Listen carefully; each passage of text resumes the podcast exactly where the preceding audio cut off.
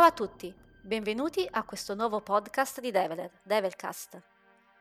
Come al solito vi ricordo che potete ascoltarci su Spreaker, Spotify, SoundCloud, Google ed Apple Podcast e potete seguirci su tutti quanti i social, Facebook, Twitter, Instagram, LinkedIn, Telegram, potete vedere anche tutte quante le registrazioni su YouTube. Il nostro ospite di oggi è Luca Ottaviano. Ciao Luca, buongiorno. Ciao, buongiorno a tutti.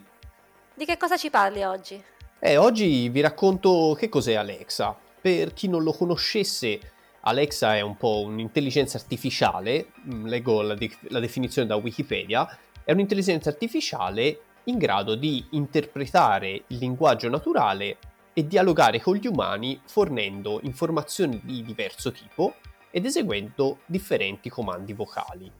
Quindi a tutti gli effetti è un assistente vocale integrato all'interno di un, di un dispositivo fisico. E quindi come possiamo usarlo? può assumere tante, tante forme. Può essere, che ne so, un Amazon Echo, quelli che probabilmente avrete visto anche in pubblicità, però può, può essere integrato uh, nelle placche delle, della luce, può essere, ho visto dei prodotti in cui lo integrano in un lampadario, c'è nelle televisioni, c'è un po' da tutte le parti. Senti, io sono un pochino vecchio stampo, quindi non lo uso, però so che ci sono tanti assistenti vocali, c'è Siri, c'è Cortana, c'è Google Assistant. Esattamente, Alexa, in che cosa differisce da questi altri? Oppure non differisce, non lo so, dimmi te. Beh, eh, in realtà non, non, differiscono più di tanto, hanno tutti un'architettura un po' simile. Scendendo un attimo nel dettaglio, tutti hanno un, un device di input con cui registrano uh, l'audio, la voce, la voce viene poi mandata al cloud. Sul cloud viene fatto quello che si chiama il Natural Language Understanding, ossia detto in altre parole, si cerca di interpretare quello che l'utente vuol dire. E notate che comunque è una cosa abbastanza complicata perché tutte le interazioni umane sono comunque altamente dipendenti dal contesto. Però diciamo che il cloud cerca di capire quello che, che viene richiesto dall'utente. A questo punto c'è uh, l'invocazione di quella che si chiama in gergo una skill, ossia fondamentalmente non è altro che un'altra funzione del cloud che prende in input, diciamo a questo punto non più voce ma dati veri e propri, li analizza, li pa- pasciuga ci, ci, fa dei, ci fa i suoi conti sopra e poi ci riporta i risultati. Una skill tipica, per esempio, è quella del meteo, oppure un'altra skill potrebbe essere quella della lista della spesa. Poi eh, rimanda indietro i risultati al cloud e il cloud genera un output vocale che viene riprodotto sul dispositivo fisico che è nella stanza insieme all'utente. Ok, quindi noi parliamo di Alexa perché tu in realtà ti sei occupato di integrare Alexa in un dispositivo per un nostro cliente. Ora non ne possiamo parlare perché non è ancora sul mercato e quindi non possiamo rivelare ulteriori dettagli, però hai abbastanza esperienza, quindi magari puoi dire a noi che ascoltiamo il podcast a che cosa dobbiamo stare attenti se vogliamo mettere Alexa sul nostro dispositivo. Qualche consiglio ce lo puoi dare? Sì, sicuramente. Dunque, mettere Alexa su un dispositivo vuol dire fondamentalmente guardare due cose. Una, bisogna implementare quella che si chiama la user experience, ossia a tutti gli effetti, diciamo, l'interfaccia con l'utente, l'interfaccia fisica con l'utente. Dall'altro lato dobbiamo poi certificare il nostro dispositivo. Partiamo un attimo da, da quest'ultima cosa certificare un dispositivo, eh, diciamo, partiamo, partiamo, dall'assunto che non tutti i dispositivi possono, essere, possono integrare Alexa così, diciamo, a, a piacimento. C'è un processo di certificazione in cui Amazon verifica sia la funzionalità che le, la sicurezza del prodotto. Quindi dobbiamo fare attenzione a un po' di cose. Ci sono eh, il nostro dispositivo verrà valutato da eh, due laboratori di certificazione, uno che si occupa esclusivamente di funzionalità, l'altro che si occupa esclusivamente di sicurezza. Fortunatamente il testing sarà di tipo black box, quindi non dovremo fornire codice sorgente oppure istruzioni di build della nostra applicazione. No, noi dovremo semplicemente spedire a questi laboratori uno o due device a testa e così loro procederanno a fare, a fare il testing. Quanto tempo ci vuole per questa cosa? Ci vuole un po' di tempo, ci vuole circa 15 giorni. Non sembra una cosa immediata. No, esatto. E tra l'altro bisogna fare attenzione che non è che io quando ho finito gli sviluppi posso entrare subito in testing. Devo prenotare uno slot nella timeline dei, di questi laboratori di certificazione. Quindi magari, che ne so, io finisco oggi gli sviluppi e eh, entrerò in testing fra una settimana. E poi ci sono altre due settimane di testing prima di avere un, un risultato, quindi bisogna fare attenzione. Quindi diciamo il risultato della certificazione poi può essere, come vi immaginate, passato, fallito, e poi fortunatamente c'è anche il terzo, il terzo stato che è uh, le recommendation, ossia sono una o più raccomandazioni che il laboratorio di certificazione eh, vi fa e dovete eh, implementarle entro un tempo ragionevole, tipicamente sei mesi.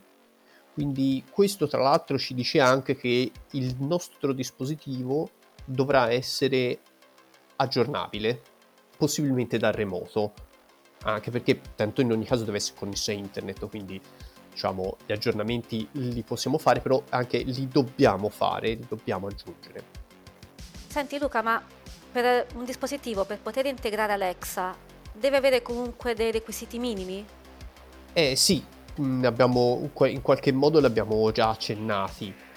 Di sicuro, di sicuro deve avere un microfono perché deve registrare l'audio, deve avere uno speaker perché deve riprodurre l'audio, poi eh, deve avere tutta una serie di pulsanti fisici che servono per alzare o abbassare il volume, richiamare Alexa in eh, in ogni condizione, perché magari a volte tipo non, non, riesci a parlarci o comunque c'è troppo rumore di fondo e quindi Alexa non, non riesce a invocarla.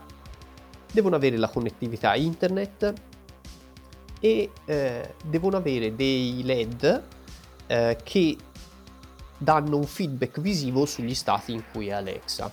Ora, un assistente vocale generalmente può essere in più stati, di solito allo stato, allo stato quello che si chiama listening, cioè ascolta quello che dice l'utente, allo stato thinking in cui di solito sta aspettando che eh, il cloud gli dia una risposta e poi c'è eh, ad esempio lo stato uh, speaking in cui parla all'utente. Ecco, tutti questi stati devono essere comunicati all'utente in qualche modo e quindi dobbiamo avere sul dispositivo dei LED oppure uno schermo che mi faccia vedere in che stato è Alexa. Poi ci sono anche, questi erano un po' i requisiti hardware, poi ci sono dei requisiti software. Uno, uno su tutti, per esempio, il prodotto deve essere autenticato sull'account di Amazon, quindi ci deve essere una procedura per poter certificare che quel prodotto effettivamente è mio e, e lo posso mettere in casa mia. Ci sono un po' di pratiche di sicurezza eh, da seguire e non ultimo tenete presente che ci sono anche dei requisiti geografici, ossia un prodotto con Alexa non può essere venduto in tutti gli stati. Banalmente io immagino perché sia che diciamo Alexa non parla tutte le lingue del mondo, ne parla una manciata e, e diciamo fuori da questi stati però diciamo ci sono una serie di, di stati in cui è possibile venderlo e negli altri no. Luca, tu adesso mentre chiacchieravi hai menzionato dei requisiti di sicurezza del dispositivo. Ce ne fai qualche esempio? Sì, sono, sono tanti, però giusto per dirvi qualche esempio, non posso avere l'accesso root disponibile sul dispositivo. Devo validare l'input prima di processarlo. Bisogna utilizzare per forza l'autenticazione TLS 1.2 o maggiore ci devono essere delle strategie di software update. Ok Luca, senti, tutto molto bello, però non abbiamo parlato del nostro dispositivo. Per esempio, ho visto che c'è del codice disponibile su GitHub. Abbiamo compilato e c'è anche un'applicazione di esempio. Ma adesso che cosa ci manca? Eh, cosa ci manca? Tutto il resto. allora, cioè? eh, eh, manca tutta la, user, tutta la, parte di user experience, ossia eh, il codice che eh, c'è su GitHub, che fornisce quindi Amazon, fa la parte per così dire difficile, ossia registra l'audio, lo manda al cloud, riceve le risposte, riproduce l'audio. Però adesso c'è da fare tutto il resto che abbiamo raccontato fino adesso, quindi devo gestire i pulsanti più e meno, faccio per dire, del volume. Devo gestire gli attention states e quindi effettivamente illuminare i LED con un pattern ben preciso quando Alexa sta parlando, quando Alexa sta ascoltando.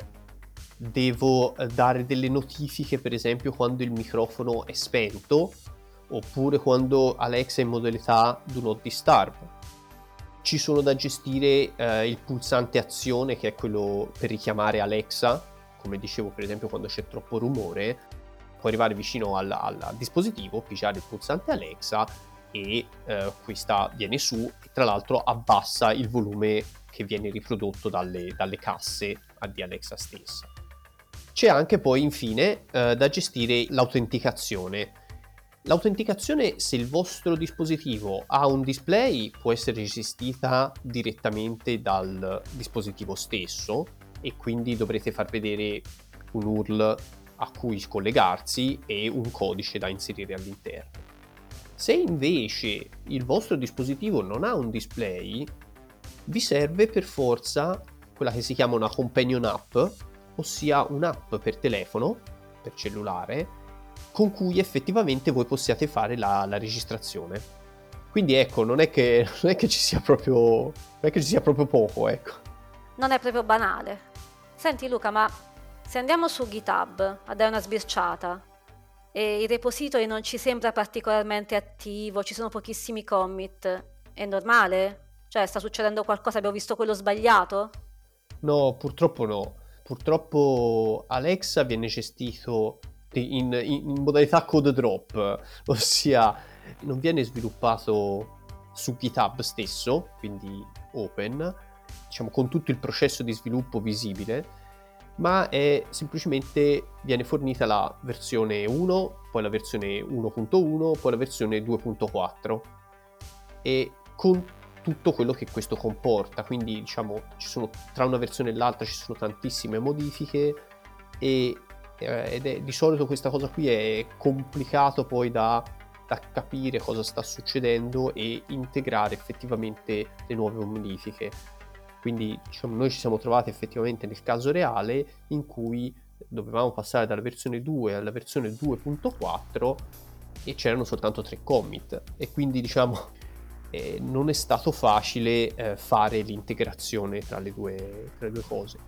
Uno, uno, dei suggerimenti che mi sento di darvi è quello di cercare di modificare il meno possibile i file che Amazon fornisce e quindi utilizzare magari file diversi, integrarsi il meno possibile nei file di Amazon, creare dei file diversi oppure addirittura creare un processo diverso, un programma completamente diverso che comunica con il mondo Amazon Alexa in modo tale che diciamo, il passaggio da una versione a una versione successiva del, dell'SDK di Alexa sia più, un po' più agevole. Sto per lasciarti libero, ma hai appena detto la parola magica. Suggerimenti. Noi chiediamo sempre un suggerimento o un consiglio o un trucco ai nostri ospiti. Vai, dacci il tuo.